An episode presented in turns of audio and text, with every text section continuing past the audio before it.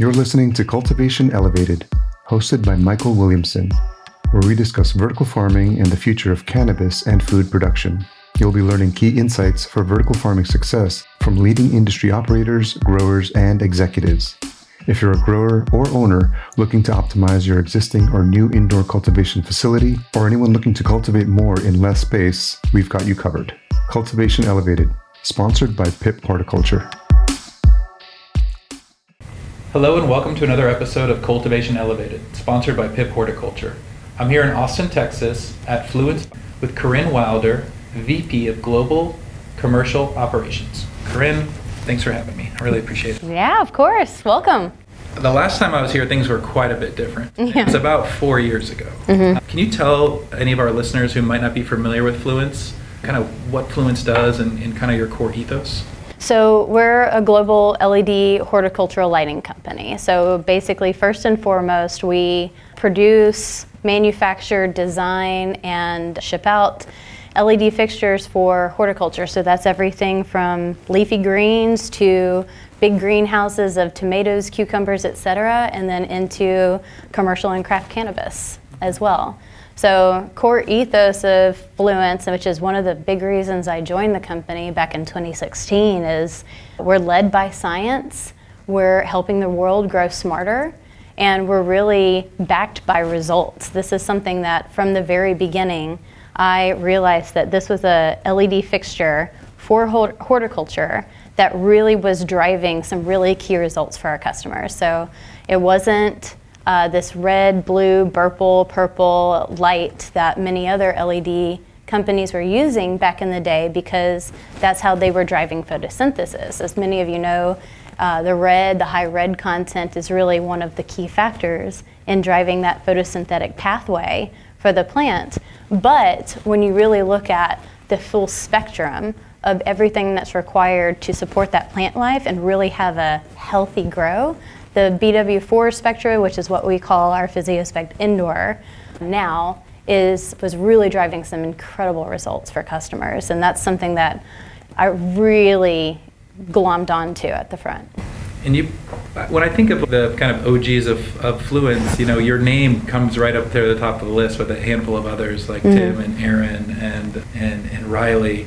And you guys are still here. And mm-hmm. you guys have gone, a, you've endured incredible change what I'll call hyper growth. Mm-hmm. I think mm-hmm. we were all, if you were in the equipment space in cannabis, you know, that 2017 to maybe 2021 rush was, it was a lot to take on. Yeah. Um, what were you doing before Fluence?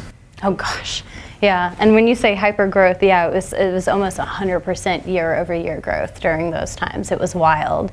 And, you know, as far as being an OG here, that's something that I, I mean, our team is just so tight, right? This core team, we, we went through blood, sweat, and tears together back in the day. It was just really becoming a team that was focused on getting a positive outcome for the customer. So just looking at their whole environmentals and such.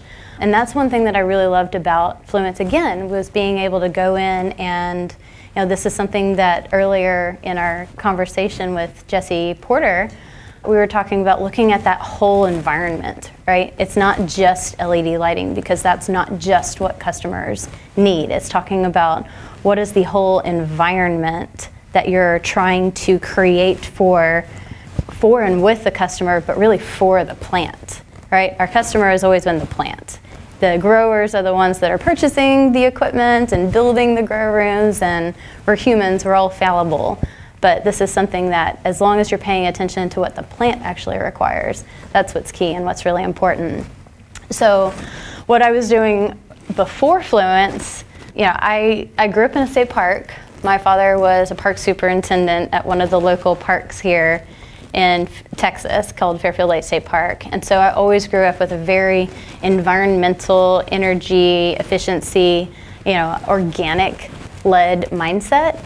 I went and got my degree from Texas A&M in marine biology and ecology, actually, and so interestingly moved up to Nashville.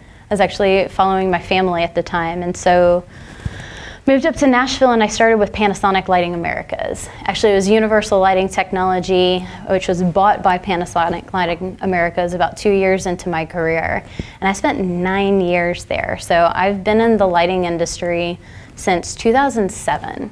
So it's a while. yeah, massive uh, change. across the board, not just in horticulture, but just Right. altogether general efficiencies. Yeah, so technically I came from commercial lighting. I was I did everything from customer service to technical engineering services to business development and then I got into demand planning and then I owned my own whole business uh, unit for uh, that was about 7 million dollars at the time. So I got to hold that whole business unit which was sign channel lighting, but the most interesting thing I would say is that I saw the growth and transition from magnetic ballast and old, even before HPS technology. So metal halide, mercury vapor technology, so the other HIDs, all the way through into electronic ballast and then into LED. So we had started creating LED fixtures, and that's about when I started transitioning out of, of commercial lighting. I actually left Panasonic. I was experiencing some health issues, which is one of my interesting forays into seeing cannabis as a medicine. Mm-hmm. I moved back down to Texas at the time to go live with my sister, and she lived here in Austin, Texas. So I thought, well, what the heck? That's Austin's an amazing city. It's growing. It's fun. It's got amazing food. It's got Sure. amazing culture. So once I got here, I didn't have a job because I had just left Panasonic to focus on my health. And I had started volunteering. There's a, a magazine here in Austin called Austin Edible. There's actually this magazine all across the US. If you're not introduced Oh, to your city's edible magazine, it's all about local, farmers markets, restaurants, etc., farms. It's really, really interesting. I found a local microgreen hydroponic, no, I'm sorry, aquaponic hyd- producer mm-hmm. that was here in town called Agua Dulce. I started volunteering with them. Funny enough, I w- as I was getting a tour of the facility, I looked into their propagation room and I saw LED light over their their babies, right? The propagation. And I said, "What on earth is that?" They're like, "Oh, that's a an LED fixture that we're trialing from a startup here in town. It's called BML." Uh-huh. which is Build My LED, which is the precursor for Fluence at the time. And he said, I should introduce you because if you worked with Panasonic and LED lighting, then that's definitely somebody that you should get to know. So after volunteering with them for a few times, I met Nick and Randy and had a about three hour interview with Jerry Sure, Kieran sure. on the phone. It's very easy to talk to Jerry for three hours yeah. um, if you know Jerry. Yeah. And uh, yeah, after that, I, I had started with Fluence just How right away. How many people were at the company when you came on board? As hire number 32. Okay, and Yeah. how many employees are you guys roughly at? Right around uh, before the, the dip that we're all going through in the market, we were about 250. Okay. And Yeah. That was a pretty short, uh, seven-year run, right? Yeah, yeah, that's about fair. five years at that point. Yeah, crazy. So, And so, was this your first time in a startup? yeah, Yeah. wh- Yeah. How is how different is? I feel like Oh. some people thrive in startup environments, Yeah. and other people crumble because they're Mhm. looking for that structured environment. And startups typically don't offer a lot of structure. But if you can manage the storm, there's a really incredible opportunities to climb the ladder. absolutely. Um, Yeah, I mean, that's one thing with uh, me, my career here at Fluence, I actually had to take a step back. So when I, as Fluent, at Fluence and as the startup, because when I left Panasonic, I was director level, um, I was making a certain amount. I actually took about, you know, 5K less and went back down to a manager title when I accepted the position with Fluence. But it was something that I really, I, I had been, exactly what I was looking for. It was creative and it was interesting and it was biology focused with technology focused on energy savings. I- again, that was one thing that I learned from Panasonic was I had really gotten into Title 24 and understanding codes. So if you're in California, you, you have to pay attention to what Title 24 is telling you. And that's not something that anybody was really focused at at Panasonic. So I l- read most of that code that had to do with e-fixtures and controls at the time. So I had gotten into understanding rebates, how rebates work through Title 24 and the utilities that supported it, how rebates tied to codes. All of that was very interesting to me because it was structure. So going back to what you were asking about how did I deal with the startup and the structure, it, it was what I wanted to do. I was familiar because I had had all of those different, I had the opportunity to go to all of those different positions at Panasonic.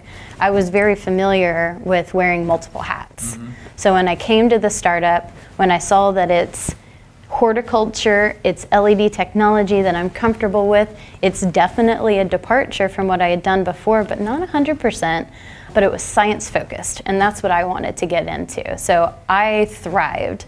I had so much fun. It was it was accepting a challenge and then diving into it.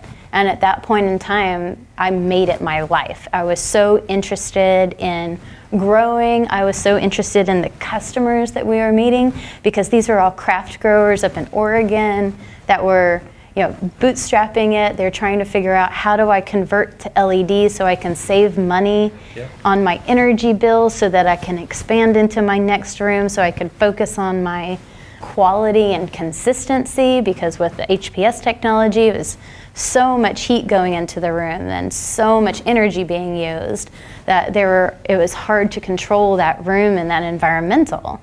So they were interested in the LED tech to reduce their energy load, but also have a better. You know, people don't talk about this in a lot, but going under broad spectrum, you have a much better view of your environment too. You're not under those like LED, uh, the yellow spectra that's coming out of the HPS. You can see IPM, pests and pathogens much better. Yeah, nutrition. Yeah. I remember when we were testing a lot of lights, it was like I got to take this plant and go physically bring it into the hallway or outside and like look at the plants because it was that difficult and you know method 7 and some of those lens Yeah. companies they Mhm. weren't quite Okay. around i mean they No, were but not they weren't prevalent and, Mhm. and so luckily for companies like that it's really helped a lot of cultivators be able to see your plant in what i'll call a true color to the human eye Mm-hmm. Yeah. well, that's awesome. I, I love when people tell a story about, you know, they went from maybe more of a corporate or structured job role that they were thriving in. And I love the taking a little bit less pay. That, that Mhm. tells me that there was a passion and a curiosity Yeah. that a lot of people don't find in their day to day jobs. Mm-mm. And that is exciting. Yeah. And being able to shape things and lead things is really exciting.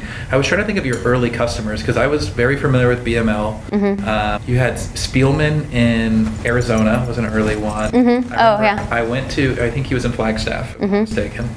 High Mountain Health or something. Yeah. Because there wasn't when I when when Jerry was like, "Hey, I want you to come see these farms, these multi-tiered vertical farms." I was like, "Cool, let's go do it." But there was only like a few that we were able to get into. Mhm. There was one outside of San Jose. I remember going to. I can't. Fog remember. City? No, No. no, that, no. They, it was was way before. It was like Okay. BML. I mean, it was, it was all Mm. purple. Oh, that Darren Dykstra's grow. Yes, Darren. Yeah. But I remember being a grower and, and like going to these places and saying, "Wow, that's so different." Yeah. You know, and as a grower, like most growers who have been trained a certain way or been brought up a certain way, you know, there's a natural resistance where you're like, ah, I don't know about that. But Mhm. the curious side of me was like, those are some pretty good looking buds over there, you know. Mhm. And then it's, I think I could, you know, most growers when I think they see LED for the first time, especially in a full spectrum white light, it grabs their attention. And if even if they see that maybe there's the grow they're visiting could use some improvement, they're like, I've seen enough to know that I Mhm. can do better with this light. If- Yeah. If that's what they're doing in these in these environment and this approach, I know that I can do better than that. Mhm. And I remember when Fluence dropped that all white, and when when it became Fluence in that first trade show, and there was that all white light. Mhm. Back at the trade shows, the booths were really bright the first couple of years, right? All the lights are turned on all the way, and you- Yeah. you can't help but notice it. But even the growers who said, "I'll never grow with LED," they were standing on the edge of that booth and they were like listening and looking and Yeah. they were curious. So I definitely think of that moment as a big disruptor in the and, and also a, a catalyst into the vertical farming space. I mean, it really kind of flipped the script. Mhm. Um, think in a previous podcast I referred to uh, pre-fluence as or before fluence like as like a BF, you know. Like, Mm-hmm. But BF, we were in these blurple things. We were like, I don't know. There was Kessil. There was a handful of others. Mm-hmm. A lot of the LEDs at the time had fans on them, and that to dissipate heat. I remember that. and Mhm. that was a big turnoff for me. I'm like, oh, there's Another thing to break. particulate, Yeah. Another thing to suck in problems. Mhm. And so when your fixtures came out and there was no fans on them, I was like, in that form factor, I was Yeah. like, oh. the passive cooling. And that's one thing that with with this industry that we absolutely at the beginning, which was so hard, but one of the reasons that we've been so successful is that we really had to fight hard for our message. Because LED had such a black eye in not just cannabis, the whole horticulture industry, because so many brands that hadn't really done their research and hadn't really gone into customers and worked with them and trialed these fixtures to find the best recipe. Nick and Randy spent several years doing that before they actually launched Fluence as the brand for horticulture.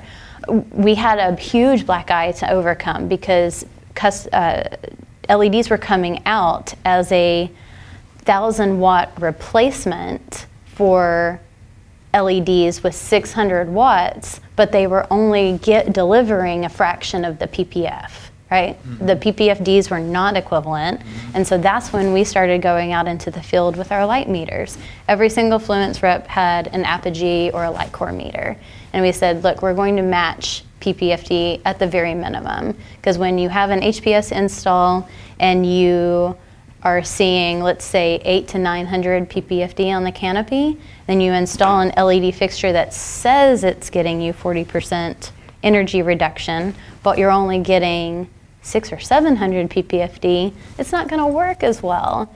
Ours were coming in at least at eight or 900 ppfd, in some cases 1,000 ppfd. Mm-hmm. So this is where we were really proving out the technology by showing customers. And that's something that nobody else was really doing at the time. We also had to do that on the utility and the rebate side of things. So that's where I came in on that side. And one of the reasons, again, kind of to go back to the startup culture and, and my own professional career advancement is I was able to start introducing specific programs as I saw an opportunity for us to help help customers succeed but also increase our business was to set up these initiatives that really were paying off dividends with how we come to market with something that's vetted that's something that's actually beneficial for the customer and that we have a solid SOP and program around. I mean, your cultivators and our customers talk about SOPs all the time and that's how you're going to get to the next level by writing this down. It's the same in business. Mm-hmm. Right? It's exactly the same. hmm The SOPs are evolving quickly. And if you are in a startup and you don't know how to use Excel and pivot tables, go take a Microsoft Excel class. Go figure out how to use a pivot table. That's the one thing I will tell you that has helped me big time. It's just analyzing data, being able to put together something that's repeatable that's you can actually explain and quantify for not only your customer but for your managers and your leadership team that's something that is absolutely game changer I, I couldn't agree more. So my youngest brother, he's a grower at Metrolina. Do you know Uh-huh. Metrolina? Yeah, yeah, uh-huh. Um, largest gosh. floriculture Yeah, greenhouse of in course. the United States. Yeah, incredible place. He's like, he's hey bro, what should I be like learning? He's in college. He, went, he graduated from the University of Florida, with the Department of Ag, and I was like, learn Excel and learn Spanish. I was like, you want, you Yeah, want, you want to be, you want to be a grower? Like, Yeah. Mm-hmm. learn Excel and learn Spanish, mm-hmm. and the rest will be okay. And what's interesting about Metrolina, and sometimes we, when we in the cannabis space specifically, they put a lot of attention on this grower. You know, they even throw the word master in front of it, when it's, a lot of times it's really not worthy from a traditional master trade standpoint. But what's interesting, my brother told me about Metrolina is he's they built such a solid system that it, their systems are so strong, their SOPs are so strong, their infrastructure is so strong, their program is so strong. He's like, it almost doesn't matter who the grower is. They Yeah. built a, a, a machine so It can't strong fail. that and they, the way their training works and the way their support works, Mhm. they can almost plug anybody in. Mhm. I'm not sure. Do they look for certain backgrounds and younger people because they? I, I think they think they're more moldable, which I believe is probably true. You know, Yeah. sometimes in the grower position, we see that sometimes experience can be blinding sometimes, or Mhm. especially in the cannabis space specifically, because the change is so radical Yeah. compared to other crops. A lot of people struggle to keep up with that pace sometimes. Mm-hmm. So you have global in your title. Yeah. So I'd like to talk a little bit about you know things that you're excited about outside of the U.S. in terms of maybe research or collaborations or you know cannabis or non-cannabis crops. So anything that uh, that you that gets you excited on a daily basis. Well. Europe is really heating up. I mean, we've seen everything from, I mean, of course, Malta, and then what the you know uh, Dutch cannabis experiment that's happening right now.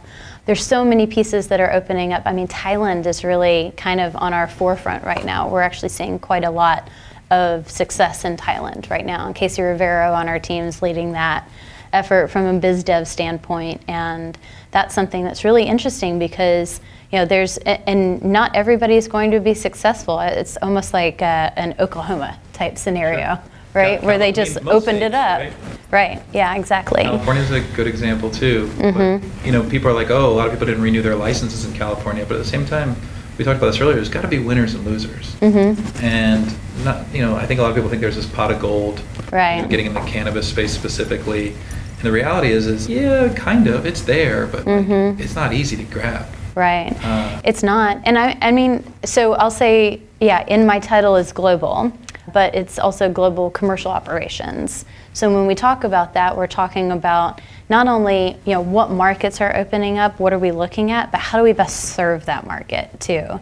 So, you know, it's, I won't say it's easy to go out and send a salesperson to that particular location and say, you know, hey, Mr. Customer, let's talk LED lights. Mm-hmm. It's a different thing to set up the actual commercial pathway. Mm-hmm. So how do we can we sell into the com- country? Can we ship there? What's the best economical way to ship there? How are we going to deal with tariffs? Do we bring it into the US first? Do we have another landing facility? We set up a 2PL, a 3PL. How do we how do we position it in our system? How are we forecasting it properly? Do we have the codes? That we need on and all of the labeling and is everything in each of the individual languages on our user guides so that somebody setting up this fixture in Thailand can actually read it properly, understand it and there's no, you know, obligations or, or liability there if something happens. So there's so many things to think about when you're talking about globally and commercially setting something up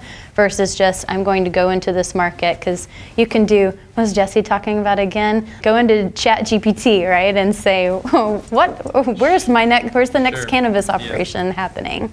So there's a lot uh, that goes into all of this, and I don't know. It's fascinating, actually. That's that's another thing I'll say. Just again with career and progression and advancement, is just you know if you're interested in something, you're going to want to be curious and continue to learn more. And the more you can educate yourself on a subject, if you're curious in it, the more you will increase your own awareness and understanding and expertise on the subject. Just be an expert on something. Pick what you love and become an expert on it.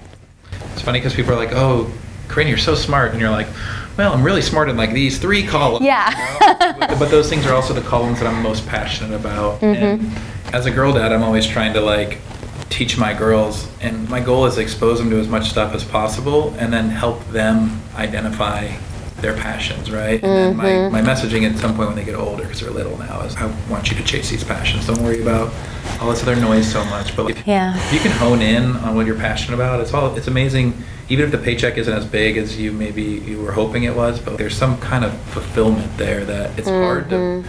when it doesn't feel like work all the time. Mm-hmm. Because it's gonna feel like work some of the time. It's still work. Absolutely. But if it can feel not work some of the time, I feel like you're winning in life a bit.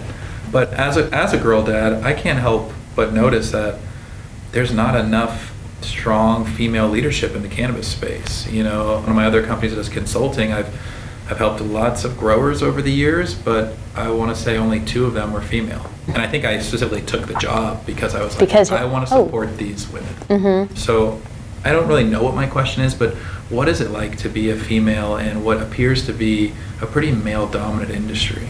Yeah. Yikes. That's I mean, that's such a, a good question and a heavy question and also an interesting one just because you know, I have met so many wonderful and incredibly intelligent and motiva- motivated and fascinating women in this space. You know, it, it is difficult, but it's also something that I don't know. I've, my dad always said, if you don't see the boundary, it's not there. And it's not exactly true, but if you trick yourself into believing that, you know, you, nothing can hold you back, then that has been a big piece of my personal recipe, I mm-hmm. guess, for where I am. you, you, you have to find your passion, you have to follow your passion, and then again, I, I, tr- I always struggle with how do I how do I answer the question, what is it like to be a woman in a male dominated industry? And I think it's it's a combination of what I said as far as just not recognizing that barrier and not validating it or accepting it. Uh, but that also means that you have to understand that it is actually there and be willing to and be able to overcome and just not accepting no for an answer. Because i have been i've had tons of pushback. I think everybody wants a rosy story that says no i mean you know it's it's something that you're going to have to accept and or we just need to make it disappear and hope and challenge the men to make sure that it's it's not going to actually be there right?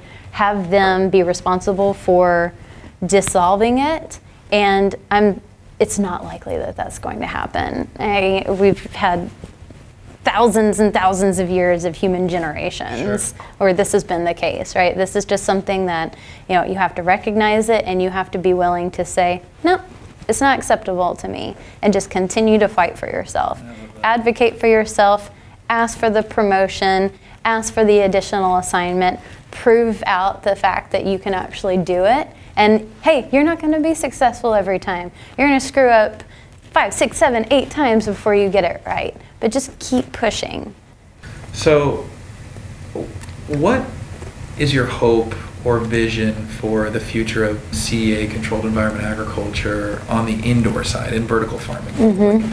You know, where do you see and where do you hope that that goes in the future, both for cannabis and for non-cannabis crops? hmm I think that, I mean, there's so many different rabbit holes we can go down through that conversation. I mean, from the beginning, one of the biggest things that I've always been interested in is, is kind of more crop steering, right? How do we actually get per cultivar uh, that really unique recipe? Now, in a commercial setting, that's not likely to be the case, but really honing in on the exact environmentals per individual cultivar, I think is incredibly fascinating. And, you know, like the, the research tour that we had earlier with Dave Hawley, Dr. Dave Hawley, um, we just, you know, there's commercially viable equations, and there's definitely something that's much more craft oriented or home grow oriented that's not necessarily going to be ever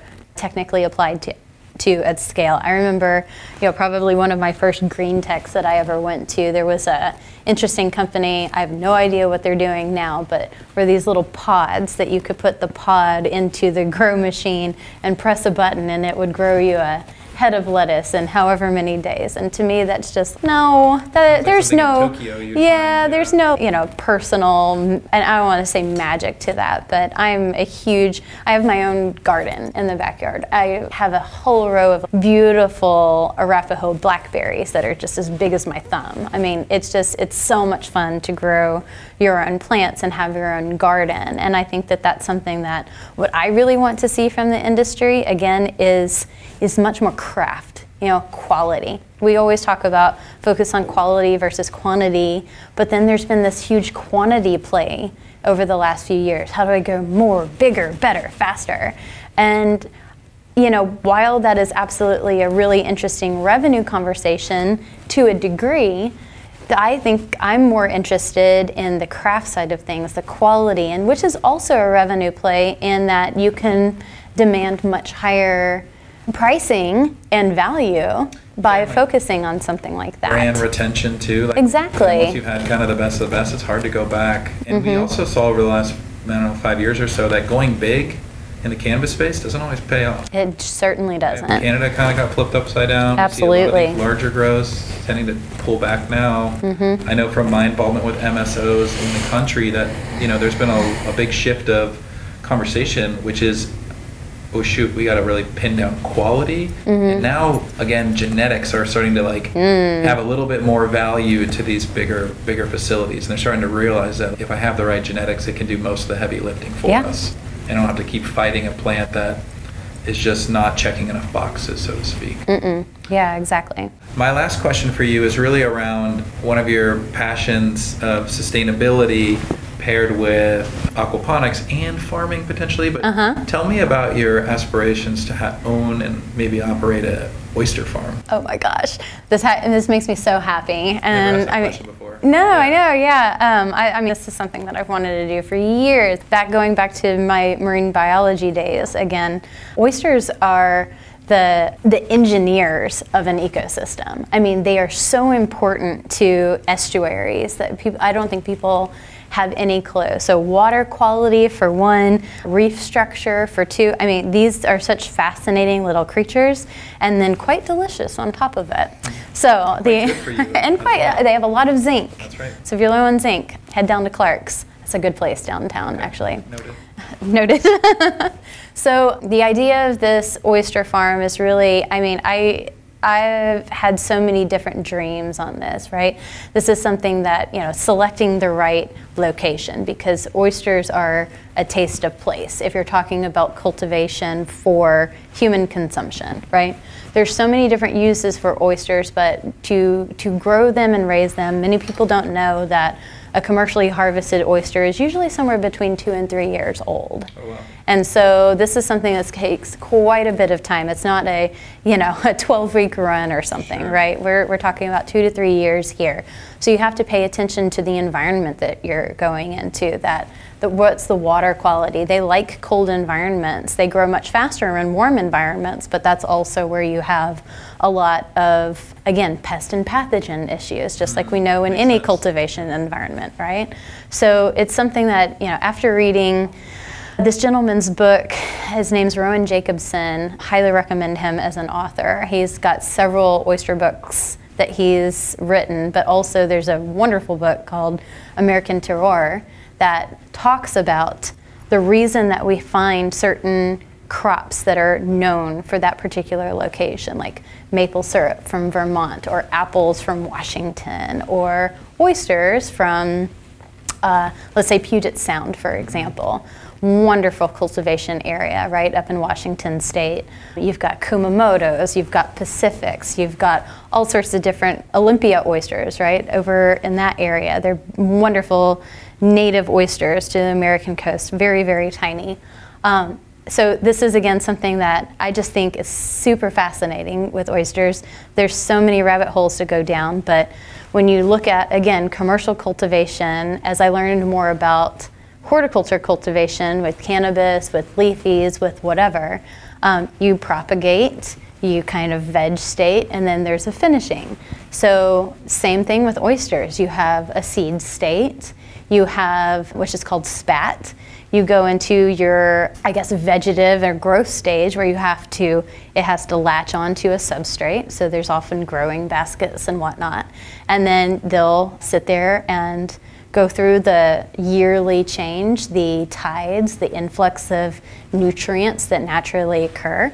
But I'd be very interested to see how, on a very, very small scale, on craft side of things, you can grow oysters in a kind of indoor aquarium environment, feed them particular types of plankton, which absolutely influence their flavor, and see how that is affected over time. You got to put one in the growth chambers. Yeah, exactly. I mean, it's going to take a few years to get, Sure, sure. get done, but so it's just one of those things. You know, I, I'm a tinkerer. I like to tinker with things, and I, I just think having a oyster farm someday, you know, going out in the early morning and the crisp air in Washington just sounds wonderful. Yeah, it's a beautiful area too. Mm-hmm. So for for Fluence, for anyone that's interested in learning more about Fluence, you know, what are some of the best ways to get in touch with Fluence? And I guess what are some of the next trade shows that you guys are going to be at if anyone's uh, listening and maybe wants to come see and feel and talk to the team in person? Definitely. I mean, we've got a few trade shows lined up this for the rest of this year. There's ICBC in Berlin. Uh, we're always going to MJ Biz on the commercial side of things. I'm sorry, commercial ag side of things. Canadian Greenhouse Conference. That's about the run of the mill on trade shows that I know, but it's always a great idea to get out on LinkedIn. You can LinkedIn with our team. Our website has a wealth of information. Again, that's one of the best things about Fluence is that we're not proprietary about our information. Dave Hawley puts his research out there online. Lori publishes tons of information, her and her team on photobiology guides. Definitely have to read that one. Our all of our innovator spotlights, which are videos, they could be you know 20, 30 minutes long. The one about amplified farms with Zip and Steve, that one's fantastic and just shows HPS versus LED side by side grow and how that performed. We're a wealth of information online on the website. It's uh, it's www.fluence.science. Nice. Super easy. One of the things that I, I beyond being a market leader, it's it's a I think one of the big differentiators about Fluence is you guys really, yeah, you sell lights, but you're you're a science and research company first. Yeah. That sells lights based off of that science and research, where a lot of the quote unquote competition is a lighting company that tries to just pepper in a little bit of science here and there. But I've always been really impressed with Fluence from day one, and you guys have built, continued to build such a strong foundation rooted in science. So yeah. Uh, as a cultivator, thank you because it's helped us out a ton and it's really propelled um, vertical farming uh, into a whole other paradigm of acceptability with, with growers. So I don't know where vertical farming would be without Fluence. Ah, thanks. Well, thank you for your time, and it was an honor and pleasure to spend some time with you. Mm-hmm. And uh, I'll see you real soon, I'm sure. All right. All right. That's Thanks. a wrap. Thanks for listening to Cultivation Elevated. Full show notes for each episode, which includes a summary, key takeaways, quotes, and any resources mentioned, are available at pipphorticulture.com forward slash podcast. Be sure to follow and subscribe wherever you listen to podcasts. And if you're enjoying the content and getting value from these episodes, please leave us a rating and a review at ratethispodcast.com forward slash cultivation elevated. We'll be sure to read these out on future episodes.